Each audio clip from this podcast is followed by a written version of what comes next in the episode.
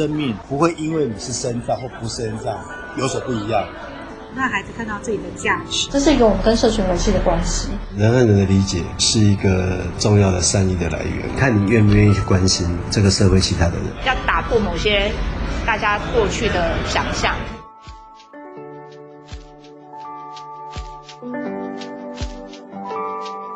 大家好，我是莎拉。大家好，我是小花。您现在所收听的是由 Ryplus 多多益善所制播的节目《善尽天良》。那我们今天有请到一个非常重要的贵宾，是因为我们上个礼拜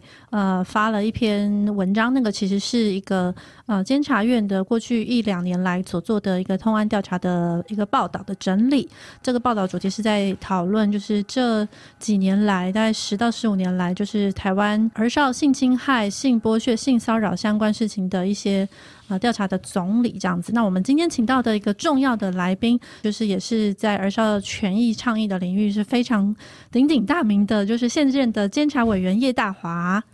Hello， 各位听众朋友，大家好，我是监察院的国家人权委员叶大华，很高兴有这个机会来跟大家聊聊这个儿少性侵调查案。那这个调查案呢，其实是4个委员，对不对？就是其实大家花了很多的时间，要不要？去年8月我们就通过要做这一个研究案的调查，去年8月，所以大概1年这样。其实因为那个里面这一次报道出来之后，里面很多的数据，然后很多发现的事实，其实真的在我们社群上其实引起不小的回响啦。因为有些真的事实真的是蛮惊人的。那里面大概一个就是普遍来说，台湾在去年的性侵害的人里面有高达60%都是儿童和青少年，其实占比是已经超过60%，其实是一个非常令人吃惊的现象。那我们再回到这个调查本身呢，可以请委员帮我们说一下这个调查的初衷，还有它的一些进行的方式这样子。其实应该是这样讲，因为监察院在去年8月正式成立了国家人权委员会了。那这是一个独立机关，不过就是跟监察院就是算是合署办公这样子。那国家人权委员会有一个很重要的角色，就是针对国际人权的标准，要怎么样能够落实在我们自己的国家。那人权会有一个很重要的角色，就是要去协助各个行政系统、立法的这个部门，要能够针对我们所签署这些各种人权公约的标准，怎么样能够来依据这个标准来做推动跟落实，特别资源的调度啦，政策立法也要做一些人权相关的影响评估。那因为过去我个人大概投入在公民社会，大概有长达25年，都是在做儿少跟青少年的权益倡导工作。那最早的8年，大概就在立新基金会服务。那时候我就是在立新做反囚禁运动的推动。那时候也跟我现在的同事就是纪慧荣，这个调查案的主查的调查委就是纪慧荣监委，他一样也是人权委员。那当时他是我的主管。那我们一起在推动这个所谓的后来叫做儿少性剥削条例的一个当时最主要的倡议的团体这样。那当时也做了很多社会就是敲醒社会要去面对所谓的儿童的性剥削、性侵害的议题。那从早期其实大家最关注的就是所谓的除技救援工作。那除技救援工作也让很大部分就是原住民。那有一些孩子就是被卖从昌到华西街。所以从那时候开始，其实我们关注都是女性。那个大概是台湾就哪个年份？民国82年，看有多早。1990年代开始，解严后啦，1988，对，然后87年之后，对，很早就在我们年纪有。然后那时候就是刚好大家在关注除技救援的工作。那立新当时的角色其实做中途之家。那我是因为大学念社会系，那所以对社会运动一直都有一些热忱。所以毕业后投入了立新的工作。那纪慧荣监委找我半年来，然后所以那时候我们就是觉得，因为他是媒体背景的，很资深的媒体人，所以他就善用这个媒体来做社会运动议题的行销，所以打破那时候整个社会对性的这个禁忌的讨论，特别是针对这些不幸的女孩。啊，从被卖从仓人口贩运一直到地心的宗族之家，有蛮多的孩子后来他们其实为什么会被卖从仓或者从事这个性交易工作，其实很大部分来自于家庭的创伤。嗯，好，那所以有大概有一半以上的孩子都有所谓的家内乱伦哦，或者是在自己的亲族或者是社区里面遭到熟人的性侵。嗯嗯，哦，我是从那时候开始才慢慢接触到这一块。那所以他们是逃出去然后被卖贩卖，像被父母被家庭卖都有。啊，有的是因为被侵害，从小就被侵害之后，然后他到了青春期，他可能就反抗，就逃家，逃家为了生存 survival 就进入到了一些这种所谓的地下经济行业，特种行业，是这样。那所以我后来有一阵子在立新做的工作是做青少年的外展。哦，就在西门町，就是接近香港的这个青少年街头外展的经验，就是在西门町的时候，大家知道有的麦当劳跟老贝贝，跟这些逃家少女的故事，然后，那所以当时我们就有一些青少年社工，就是直接深入哈，到这些那个西门町有一整排都是泡沫红茶街，然后去接触这些逃家的孩子，也有男生也有女生，嘿，那段经验启发了我觉得。要更从国家的政策面要去关心的是这些下一代年轻人、青少年他们的整体的困境跟发展，不是只有从他们的个别的痛苦，这种创伤，当他们已经掉下去了之后再来救他们，就从三级预防的观念来讲，不是到了他已经受伤了，才去减缓他的伤害，要从上游开始去做预防，也从街头青少年外展工作接触到非常多大量的少男。那少男也有一些同样这个困境，只是说他们跟女性不太一样，女性可能就会投入到这种可能会剥削他们的这样的，比较这种所谓性的剥削的行业，那男生可能就会去从事一些比较帮派啦，比较一些这样的一些地下经济行业的工作这样子，嘿。但他们面临的这个困境也是类似，但这当中当然我们也发现到说有一些不管男生或女生其实都有一些家暴，然后后来被性侵或性骚的经验，男生也是有。因为这一次的调查里面有一个我看到蛮多媒体也都有在强调的重点，就是那个男性的受害，男性幼儿幼童的受害比例其实是越来越高的，在0到6岁这个阶段，对，就是这个也是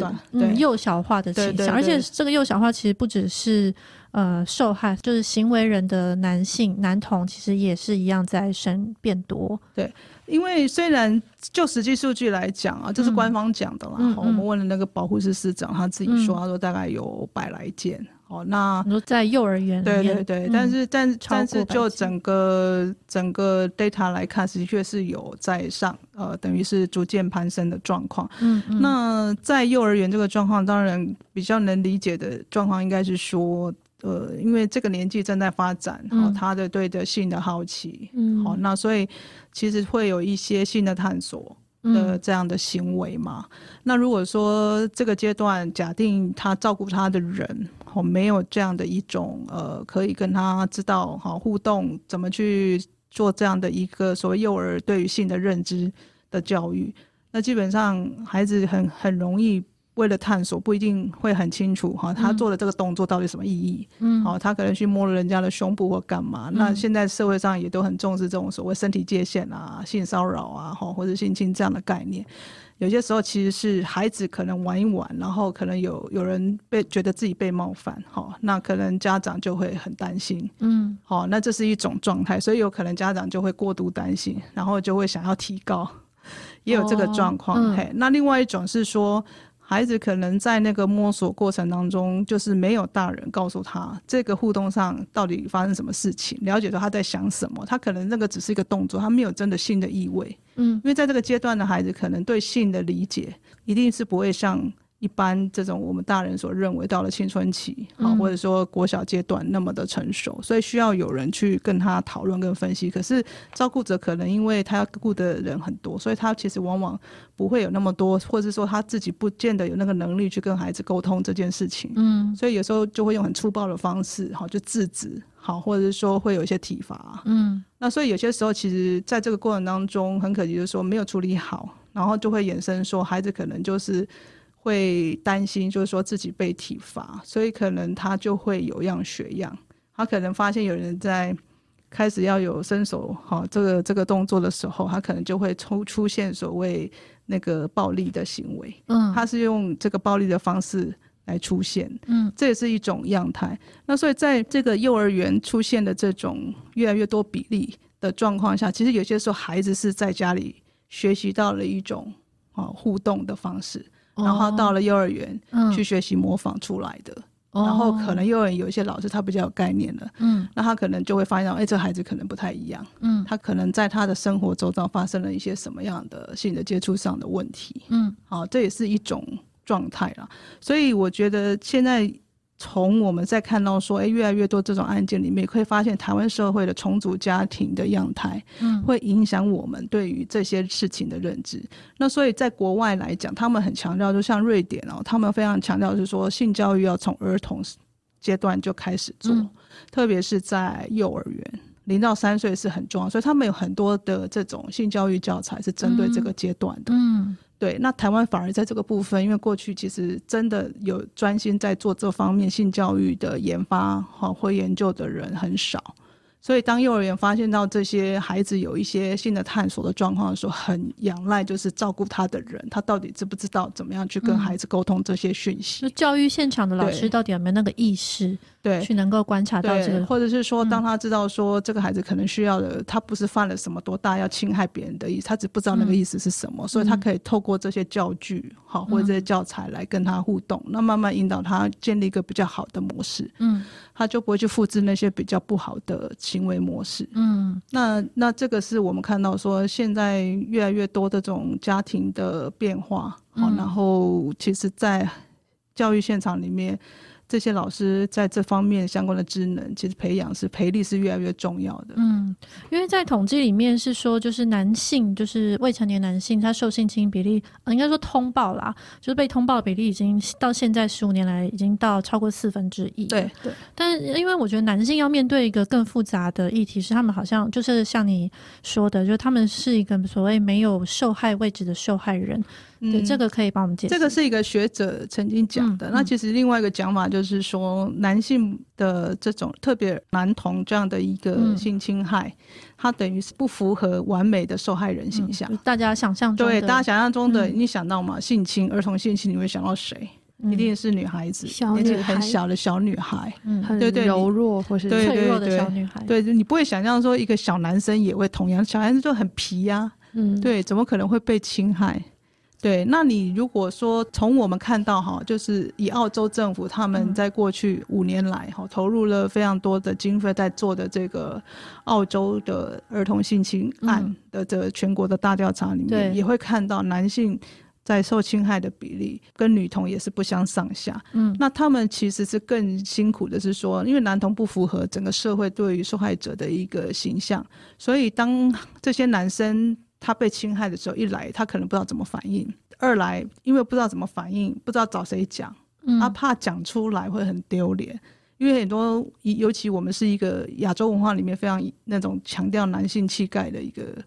一个国家，所以在我们的文化里面都会觉得男生不能示弱。好，那如果你今天哭着去找大人说你被侵害被骚扰，你可能第一个可能会被讪笑，或者被人家觉得说你根本在说谎。男儿有泪不轻弹。对，然后所以以我们最近监察院调查的几个案件，包括这个桃园清溪国中这个案子，就是教练对整班的男生做的这个性骚强制性猥亵这些行为，那为什么全班最后只有2个家长愿意代表他的孩子提告？就是说很多家长自己本身都觉得这是很丢脸的事情，所以他不会愿意帮他的孩子去讨这个公道，怕讲出来之后大家反而会怪的是他的家长。就是说你为什么要让，特别他们是一个还蛮有名的棒球队，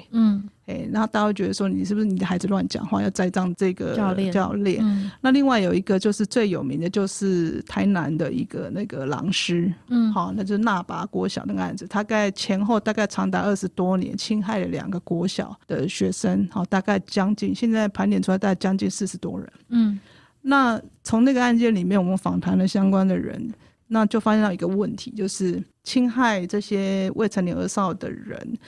他通常会做一个动作，就是他会先取信于家长。哦，就是接近家长，对，他就会告诉那个家长说，你放心把你孩子交给我，我会好好照顾你的孩子，我会帮你关心他的功课等等。他先取信大人，然后呢，因为家长都很忙，所以呢，当他获得家长的信任之后，家长很像放心把自己孩子在学校的生活都交给他的时候，他开始就对孩子就会去选定他觉得可以上下其手的对象。那通常就是很弱小的小男生或小女生。那当这些孩子被摸或是被侵害，他第一时间他不知道发生什么事，可是他知道怪怪的，所以他会跑去问别的他可能觉得信任的老师或大人。可是通常遇到个问题，包括对他的父母讲，他们的家长通常都会觉得说小孩子是不要乱讲话。所以当他第一时间遇到的大人是选择不相信否定他，对，他就会放弃了。或者是有些老师就会直接跟孩子说，下次如果你遇到那个老师的时候，你就最好远离他，闪他远一点就好，比较消极的，对，并没有帮他解决这个问题。因为我看那个英国的调查里面有说，就是大部分的孩子他不敢讲出来，不愿意讲出来，是因为他们相信这个世界上没有人会相信他们讲的话，这是一种没有错。但是有一种是他曾经想要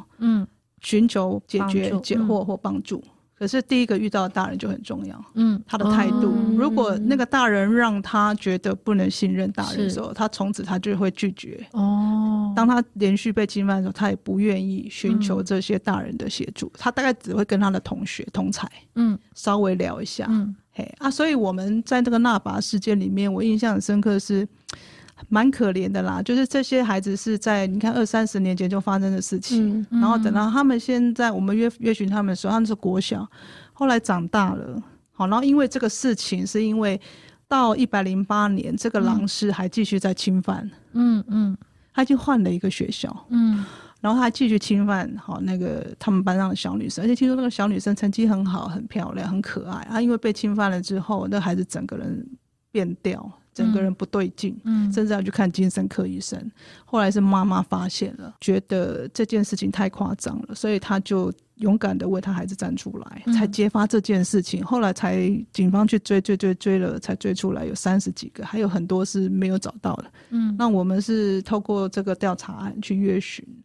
才接触到说这些已经长大的受害人，那个事情的阴影。还一直影响着他们。他说要不是警方找到他们，他一辈子也不愿意去讲这件事情。那会有什么明显的影响？是忧郁症啊。然后就问他们说，那从那个事情发生后开始之后，他的人生的变化嘛，就发现说就是成绩不好，一落千丈，然后没有重心，或者说很害怕跟异性的相处。好，那就是说后来求职也会一直受到这个创伤的影响，所以求职也不是很顺利。那有的就很早就结婚，想要避开这样的一个创伤。我看那个结婚后也是不是很顺利。我看澳洲那个调查里面是说，就孩子大部分受性侵孩子很多年龄是落在10岁、14岁之间，然后他们平均需要大概24年才有办法把过去的经历讲出来。对，那是整体性这样看。那台湾的状况大概也是这样了。对，就是说他们国小这个阶段，假定越早受到这样的侵犯，然后被指认出来，其实他们如果没有得到很好的创伤辅导治疗，大概到了会很严重的影响到他们成年的生活。对对对。但是刚刚讲那个男性，其实我们还蛮有感，因为我们之前做过2个题目，是一个是在家暴的过程之中，就其实男性也是会受家暴的，但是他们一样就是被过度的社会刻板印象跟期待，所以大家会觉得你怎么会被家暴，就会被嘲笑，然后也不会相信他讲的话，然后他被期待是要承担家庭责任等等，所以男性家暴受害人其实也是蛮失语的。然后另外一个是男性的忧郁症，就是很多男性他的忧郁症的反应，他其实因为我觉得也是情感教育可能不太一样，就跟女孩子就是在情感的表达这件事情其实受的就是那个训练跟过去习惯的方式是很不同的，所以很多男性的忧郁症的反应它其实是暴力跟愤怒。没有错。对对对。这个是那个在就是正午恶魔那本书，对，那本书里面也有提提到，当他其实在忧郁的时候，他会有突如其来他自己没有办法去面对跟处理的暴力。我自己觉得就是男性，不管是这次的小男孩男童受害或是成为加害人，然后还有这个男性忧郁症跟男性家暴里面的讨论，好像在台湾都还目前还就不太够多去讨论这些东西。对，我想大概是从同志运动后，我发现大家开始会去比较会愿意面对这个。其实我大概在10多年前就已经有看到官方的数据，就是男童的家暴儿少保的比例大概跟女童是不相上下，但是性侵的比例的确逐年攀升，到现在是大概1/4。那所以就像我刚讲，就问我们有问那个那把国小的这一个受害人啊，那问到大部分是女生啦，那大家可以了解，但是有问他们说啊，你们班上男生状况如何？他说老师就是会体罚男生，对，所以很多时候是体罚。并随后来的性的骚扰或暴力，或者霸凌之类的，对对对，就是性霸凌，所以对男生比较容易会这样。像那个桃园清溪国中也是这样，他是假说指导之名嘛，因为你今天要做这些摔啊，都是很多的这种所谓的教练的这种身体接触是很大量的，所以像体育界过去的 Me Too 运动，在美国在欧洲也是这样，都是在讲说，因为这些教练长期的结构性的侵害这些选手，那就是有权势性侵嘛，所以在儿童的性侵的议题上，全世界大概都有一个共通看见，就是利用权势侵害这些弱小的孩子的这样的一个问题，这种权控的依附关系是最主要的关键问题啊。对，讲到那个权势性侵，就是我们这次调查报告里面也有看到，除了就是在校园的这个就成年人对儿少的权势，还有另外一个是在机构里面，在机构的封闭性的就身心障碍机构或者是儿少安置机构里面，这样这些封闭性的场所，那工作人员跟成年人对儿少的一个权势性侵，在这次看起来也是非常的严重的状态。然后里面还有提到，就是身心障碍的孩子在其中是最高风险群，这部分可不可以帮我们解释一下？我想这一次调出来的一些官方的资料，我觉得最让我印象深刻应该是身心障碍儿少，因为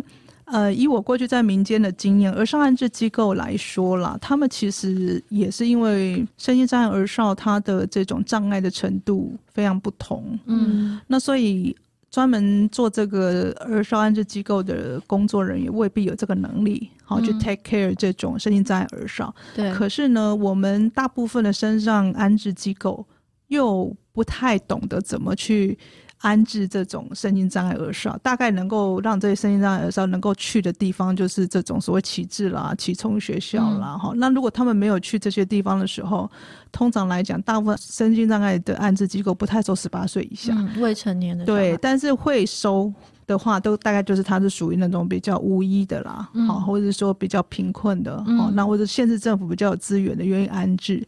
那所以从这个调查里面会看到一个状况，就是说身心障碍机构里面，这些被侵害的一些重大的案件里面当中，被侵害的这些身心障碍者，其实大概在14岁左右就已经安置在这个机构里面了。那表示说，如果这个机构里面它其实是常态性的一个这个封闭性环境里面，它已经慢慢有长出这种所谓的这种侵害的环境跟文化，大概都是这样。就是这个组织如果越封闭，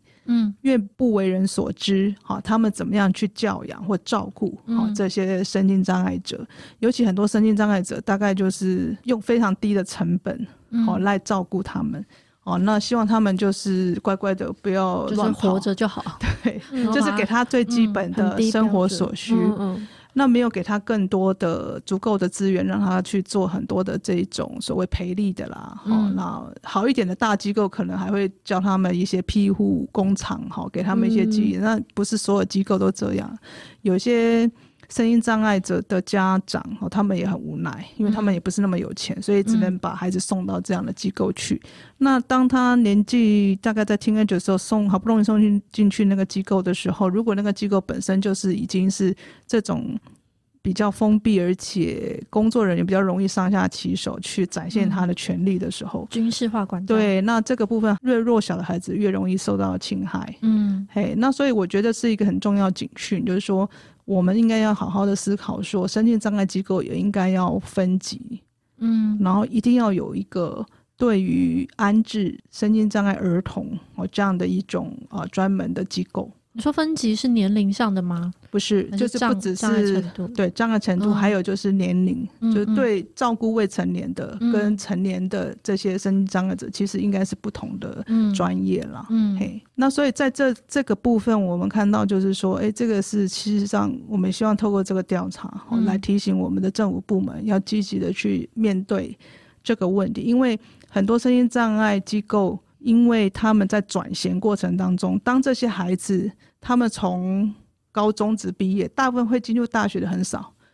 启智啦、启聪这些学校出来之后都没有一个很好的转衔的机制，所以到了成人的身障机构，可能在学校受到比较好照顾的那个部分，到了机构里面他们就很看运气，如果被安置到比较不好的机构里面，他们被侵害的状况就比较严重。比如最近我们看到的这个苗栗好的这个身障机构那个孩子被打死这个状况，那其实就是因为他们在转衔过程当中，他从这些学校出来之后没有地方去。这好像是另外一个议题，就是我们之前有发现，就是台湾在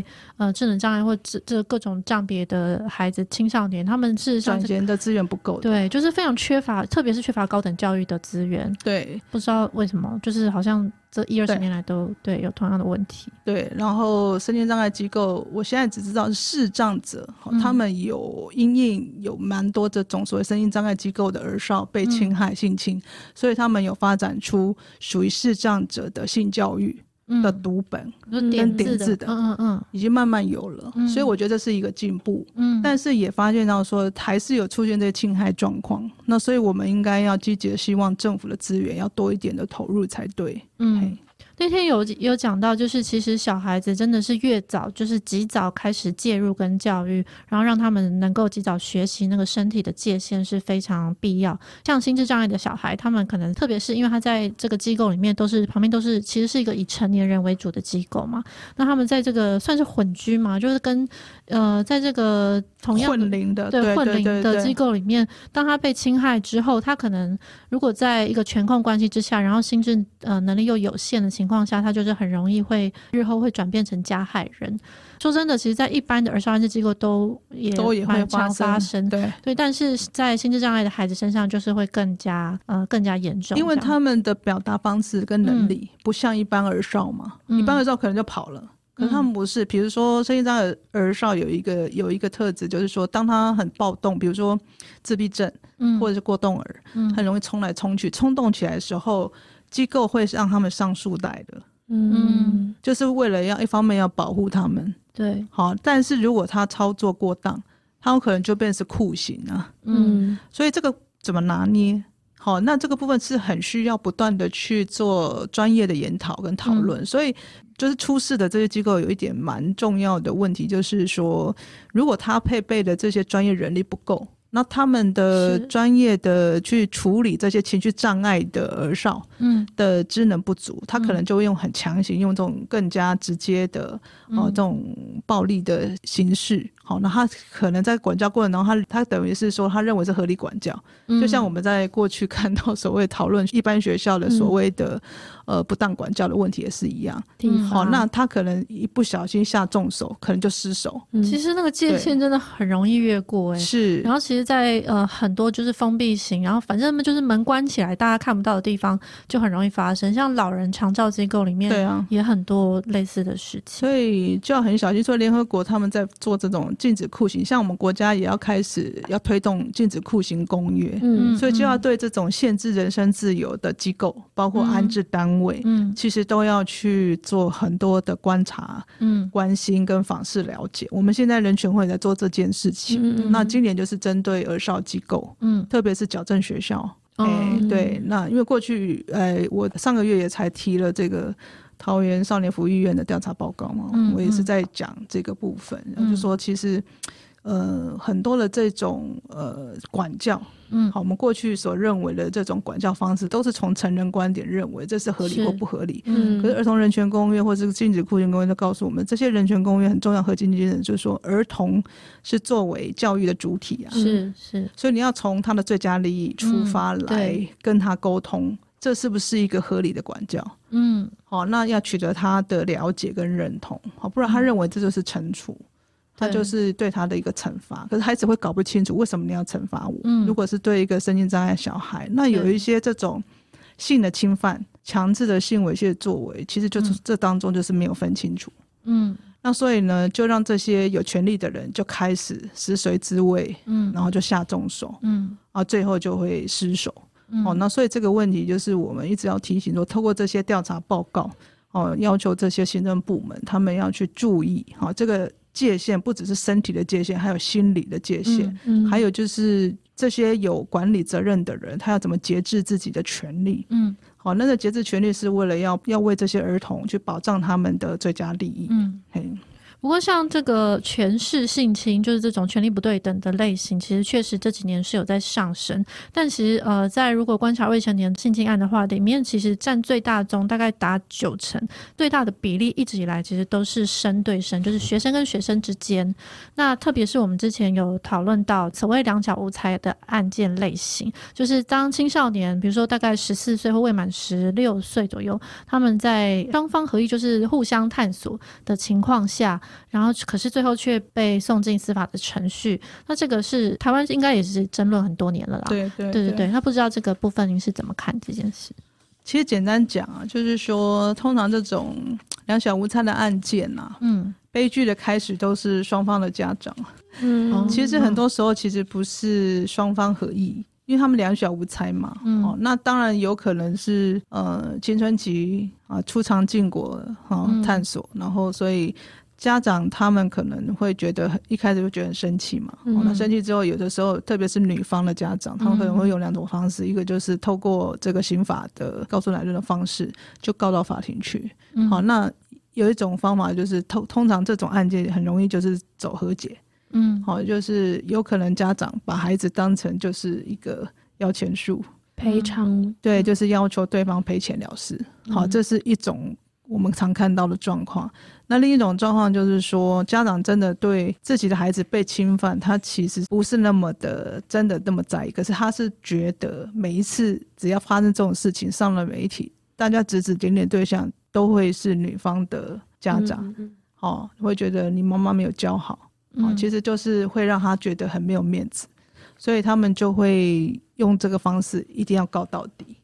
好，哦，那但是最后最惨的当然就是当事人，特别是这个女孩子，嗯，所以有些是遇到状况是说她可能就未婚怀孕了，嗯，那本来男方愿意就是负责任，嗯，好一点还愿意负责任，可是因为女方的家长的态度，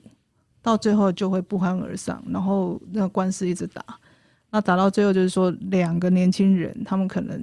他们未来的这个人生就会在这官司里面被决定嘛，嗯，那另外就是说女生的这个孩子。好，生下这个孩子的部分，过去没有像立信基金会他们做了这些所谓中途之家，嗯，有在协助这些未婚怀孕的少女有这样的方案，后来还有法令，就是说让这个鼓励孩子生下来之后出养，好，或者说自己留养，嗯，那孩子还是可以回去学校继续念书，好，嗯，就是小妈妈小爸爸，对对对，嗯，可是通常小爸爸就不见了，嗯，嘿，那所以在前面10年这个所谓两小无猜的案件，其实很早立新或者是像妇女新知他们就一直要求要除罪化，嗯，应该好好的坐下来谈两个人到底怎么样安排对他们是最好，甚至如果他们已经有生养下一代，是不是一定要出养还是要留养。好，那后来近10年，好，立新因为也倡议了很久之后，那也有这个法令，教育基本法里面也保障了这些小爸爸小妈妈的这个受教权，所以后来就是卫福部，以前叫儿童局，他们就有一个计划，嗯，好，然后就是协助未婚妈妈未婚爸爸他们能够去留养自己的孩子，嗯，然后我记得还曾经在前几年立信每年还帮这些小爸爸小妈妈他们办婚礼，哦、嗯，就是私底下，好、嗯，就是让他们完成这件事情，嗯、然后就是两个人很愿意就是接受，然后变成两个家族愿意接纳他们在很年轻的时候，嗯，好就成为夫妇这样。那所以我想这个是要经过很长的一个变化。那法律上面要怎么解套？我觉得司法系统当中这个讨论已经很久了，对，现在就是要等，就是现在这个时机。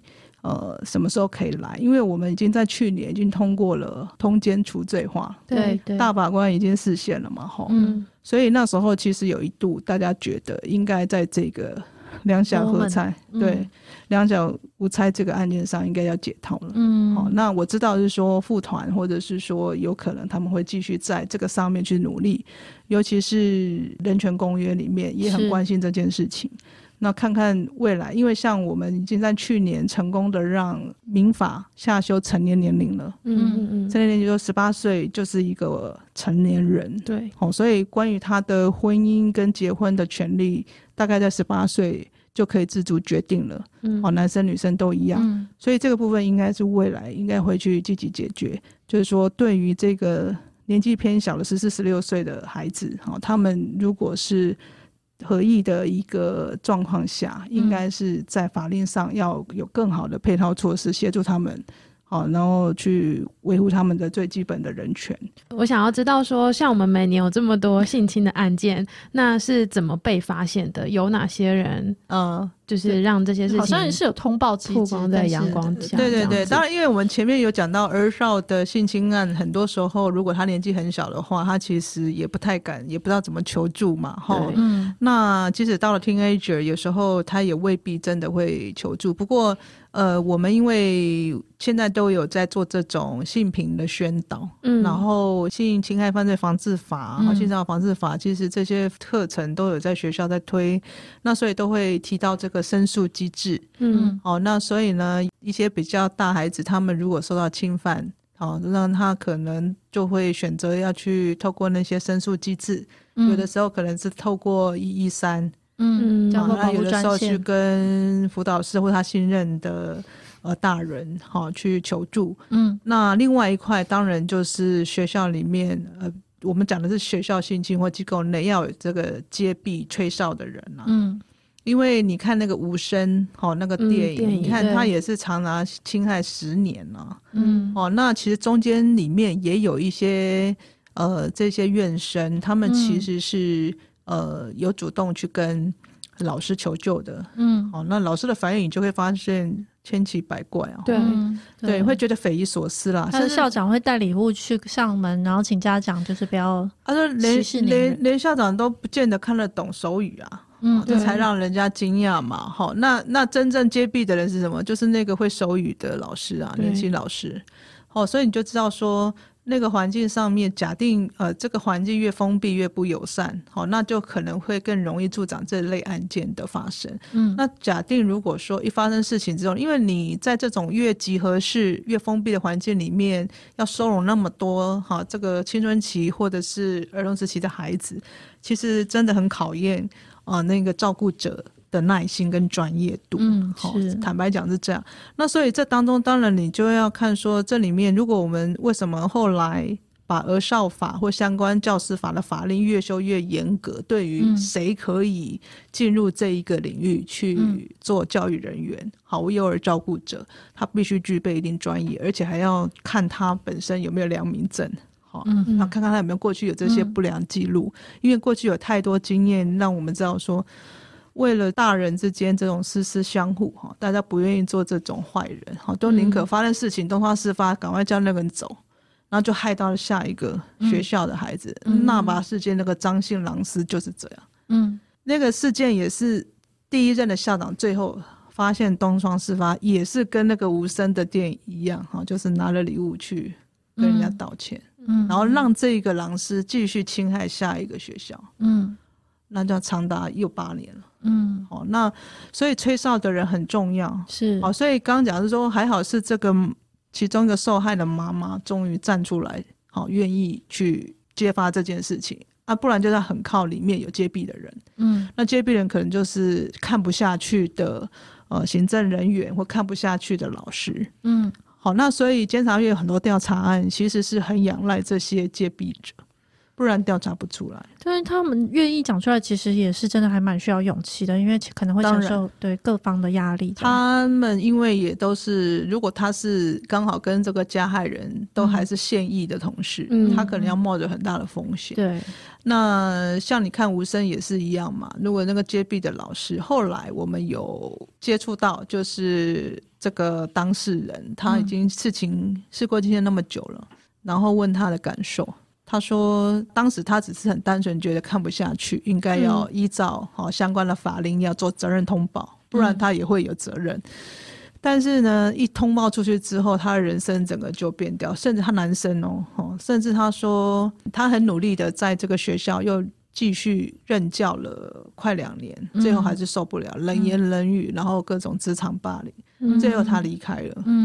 离开之后呢，他大概花了1年多时间去看心理医生。然后他也是整个人生就是乌云罩雾了，承受很大的压力。对，然后家庭生活上，他也花了1年多时间看了心理医师，然后慢慢才走出来。所以他可以想见说，任何人在面对这种很巨大的结构性的这种环境底下，那如果法令上面没有给这些揭弊者一些好的支持体系，不会有人愿意站出来的。是啊，这个真的很关键。对，作为教育人员，一定是要把孩子的这种家长把孩子交到你手中，你就有责任。他们应该都是知道了。可是就是有些人有些任教的照顾者，他可能自己有一些身心的问题，那他可能没有去面对。就像我这样看，我曾经在这个调查报告集中报告讲到这件事情，就是其实从这个相关的资料里面看加害人他的状况，我们会发现有一定比例的恋童症者是潜藏在这些机构跟教育体系里面。那这个部分在国外有研究了，那在国内这个部分的讨论还是很隐晦。那所以这个要很小心，因为我就看那个张姓狼师横跨2个学校侵害这么久，都是选这个年纪的孩子。因为这个年纪孩子最 vulnerable 就是最可爱，最无助，然后刚好在那种偏乡地方，父母都很忙，也没时间好好的照顾孩子，就觉得很信任这个老师，然后就没有想到这个老师就骗了他们，然后等到孩子跟他们家长诉苦的时候，已经发现也就来不及了，孩子到生活中了。那所以他才会恨行无责，而且听说这个狼师还曾经获颁优良教师，家长都很信任他。所以你会觉得，如果这里面早一点有一个揭弊者出来，是，或者是家长可以勇敢一点，或许会尽早好让这个事情的伤害降到最低。那我想问，那揭弊者，我们除了法令上就是去保障他之外，但是刚刚讲说像职场上的冷言冷语这种，对，这种在法规上应该是没有办法去限制它发生。那除了法令之外，我们还有其他事情或是其他机制，所以我们需要有那个保护揭弊者的隐私这样的一个申诉管道。比如说他可以跟你说不要让别人知道是谁揭露的，谁去揭露的。就是这个学校的人，对，可能知道学校有一个人做这件事，但不知道他是谁这样子。对，但目前来讲很难啊。我后来在台上我们的工作里面做很多这种青少年权益倡导嘛，然后学生权利的部分，坦白讲，学生检举一个服役啦，检举一个体罚，他都不见得信任学校的这些已经建立这么久的申诉机制。那他就会往上嘛，他就要到教育部或到总统府这就是家长出面了。大部分孩子自己不太敢他都知道很容易就会被秋后算账，就是不晓得为什么他的资讯一定会被揭露这样。那所以这个部分这也是我们人权会未来要努力的方向，就是怎么建构一个相对安全友善的申诉检举的机制。因为我们站上有个儿少代表专栏，然后他们有提到就是曾经有其他学校的小孩，他们在申诉的过程之中本来它的理论上它的资讯是应该要被保护的，可是这个学校可能还是会有人会直接跟比如说跟承办人讲说哎、欸，就是会泄密啊。对，然后我印象很深刻的是、之前我们以前在报那个南投就是那个机构的里面的性侵、对还有虐待的事情、那个后来监察院也有调查，对，因为我们有报道过，是采访到其中一个以前在里面待过的男孩子，然后那个男孩子讲到一句我印象很深刻，他就说其实他们在整个过程中那几年其实一直有小孩试着跟保护官跟其他人说，对，可是都没有人相信，对，就是大家就说哎、欸，你们反正这样打，就他们不觉得这件事很严重，因为你们就是坏孩子才会住进来、啊、对，大家就会觉得就是坏孩子就该打，對對對，可是那个打早就已经越线了，对。然后他说难道我们做错事我们讲的话就再也不值得相信了吗？对，然后他犯错的人就没有人权嘛。对，后来报道出来，然后监察院报道出来，我就马上传给他看，他讲的第一句话就是终于有人相信我们讲的话，这样子。对对对，我觉得大人在很多时候就会把小孩幼体化，就觉得小孩子的话不重要，或者先选择不信任啊，不相信啊，觉得那人非无嘴啊，慢乱讲啊，老师已经有威力后啊，哎呀、然后你不好好念书，对，那所以这个是很无奈的事情，就是我们对于儿童的主体性跟人权，其实过去来。没有把它放在很优先的位置，所以才会那么多家暴啊、虐待、儿虐嘛，好，那到了学校校园体系或是社区的环境里面，假定如果又没有办法建立一个比较友善而少，或者说尊重他们主体性或是听他们的意见的环境，很多时候其实这些讯息出来你也听不懂，甚至你还会加倍责怪他，还会觉得你干嘛诬陷大人。所以我从那个纳拔案的印象很深刻，就是说侵害这么久，然后孩子也都去求救，那为什么没有人要相信？是连自己的爸爸妈妈都会第一时间先否定他们。所以我觉得儿童人权太重要了，就是也不一定是只有在学校教，学校一定要教，好，那当然你到了社区或环境对家长的教育也是这样，所以如果像女孩子现在如果被摸或干嘛或者侵害，可能家长都还比较会在意，尤其现在是数位网络时代的这种儿童性剥削或暴力问题越来越多，很多那个其实不是我们一般现在的大人所了解的世界了，真的。那个侵害是不分年龄也不分这个性别的，那所以越年轻的儿少，他们可能在这个网络的环境，他们就是网络数位原住民啊，他那个实体的法令有时候无法保障他们的，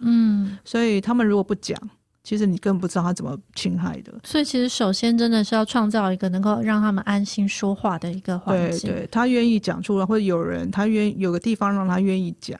然后被信任。对，那所以侵害的问题就这样，就是说他是全控，然后他最大的伤害是觉得自己被信任的人背叛，这个我印象很深刻，就是说那时候在立新接触到一些中途之家这些被卖的孩子，或者说被乱伦性侵的孩子，其实他们最大的痛苦不是说自己被谁侵害，是说那个被自己最信任的人背叛，就不知道该相信谁。对对对，那种越亲近的人，熟识人的侵害，往往那一种比那个陌生人侵害那个伤害是更严重的，对，所以在台湾很特别，就是刚刚讲到那个两小无猜啊，或者说就台湾的很特殊性是未成年儿少的性侵案占整体的性侵案大概就是6-7%，对，那这当中里面大概熟识人的侵害大概是占了也是大概7-8%左右，那所以往往这种熟识人的侵害的问题，坦白讲不是小学，我们那个时候传统都讲的这种不要相信陌生人啊，那大人啊，早就真的，所以学校现在的，尤其网络在也是就是说有可能陌生人，但有可能是你熟识人故意认识你然后陷害你，有可能1-2天你就认为他是熟识人了，老公老婆就叫上口了，对不对？对，在游戏里面就没有界限了，那所以你怎么说到底是陌生人比较恐怖？恐怖其实是陌生人恐怖还是熟识人恐怖？对，所以那个界限我常常会讲说，不是只有身体的界限要交，是心理的界限更重要，有时候是你心理界限的崩解，身体的界限就一定就会跟着随之崩解，那就不在意了，对，然后所以我觉得在越年轻的时候，越小的时候要建立他一个对性的价值观，一个比较完整的体系，真的是要越早，教育越好，然后即使遇到了这些不好的事情，我们也应该有一些这种辅导的资源，及时可以接住他们，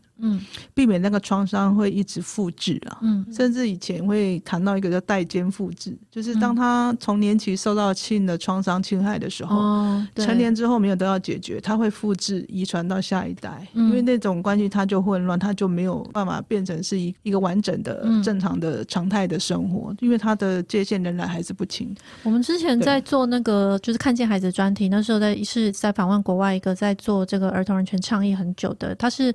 小时候儿少就是受虐的幸存者，他有讲到他妈妈其实是一个很经典的，就是那个所谓的旁观者，就是他以前曾经是被伤害或者怎么样，可是他现在长大，他身为母亲，然后他会旁观着他的丈夫，就是父亲去性侵女儿，对，然后他在旁边都不会讲话。那对这个孩子来说，他妈妈就是一个共犯，因为他并没有出手阻止父亲。那时候我们在展示协会，就之前也有上过我们节目，在讨论那个现在儿少数位性暴力，那就是其实也是一个蛮大的提醒，这样子，就是那个伤害其实是从小时候，然后到长大，然后会真的就是会在代间。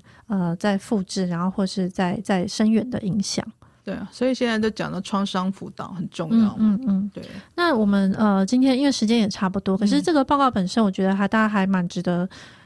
在就是详细的在报道里面有，那今天其实也是很谢谢委员帮我们补上了很多之前在发表会的就是在报告中比较没有谈到的细节这样子。那这个儿童人权这个其实我觉得就是大家都需要一起关注的，因为刚刚有讲到就是小孩子不一定你要是他的父母，但是如果你是他第一个遇到的那个可以信任他的大人，那这件事情会对他造成蛮深远的影响，所以你要认真看待，对，不要错失任何一个他讲出来的求救讯号。对，那我们今天就非常谢谢委员，希望我们之后可以一起就是在谢谢委员，对，在关注这个议题。好，那我们就下礼拜二见，拜拜，好，拜拜，拜拜。